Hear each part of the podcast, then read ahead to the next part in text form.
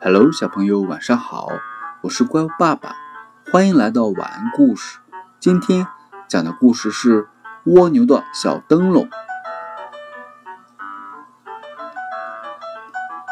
月亮躲在云彩后边去了，天很黑。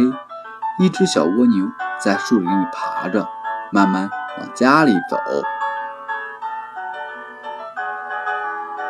一只棕熊过来了。踩的树叶哗啦哗啦的响，树林的光线很暗。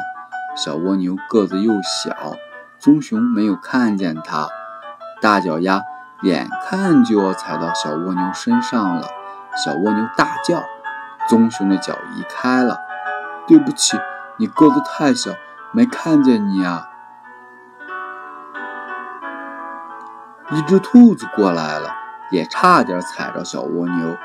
对不起，我不是故意的。你个子太小，我没看见你呀。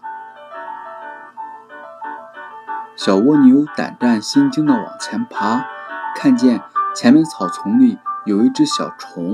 小虫说：“我的翅膀坏了，飞不动了。”小蜗牛说：“你爬到我背上吧，我送你回家。”小蜗牛背着小虫往前走。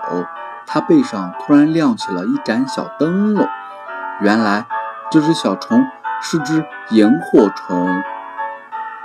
有了小灯笼的照明，这回谁也踩不到小蜗牛了。这就是今天的晚安故事，小朋友，明天见。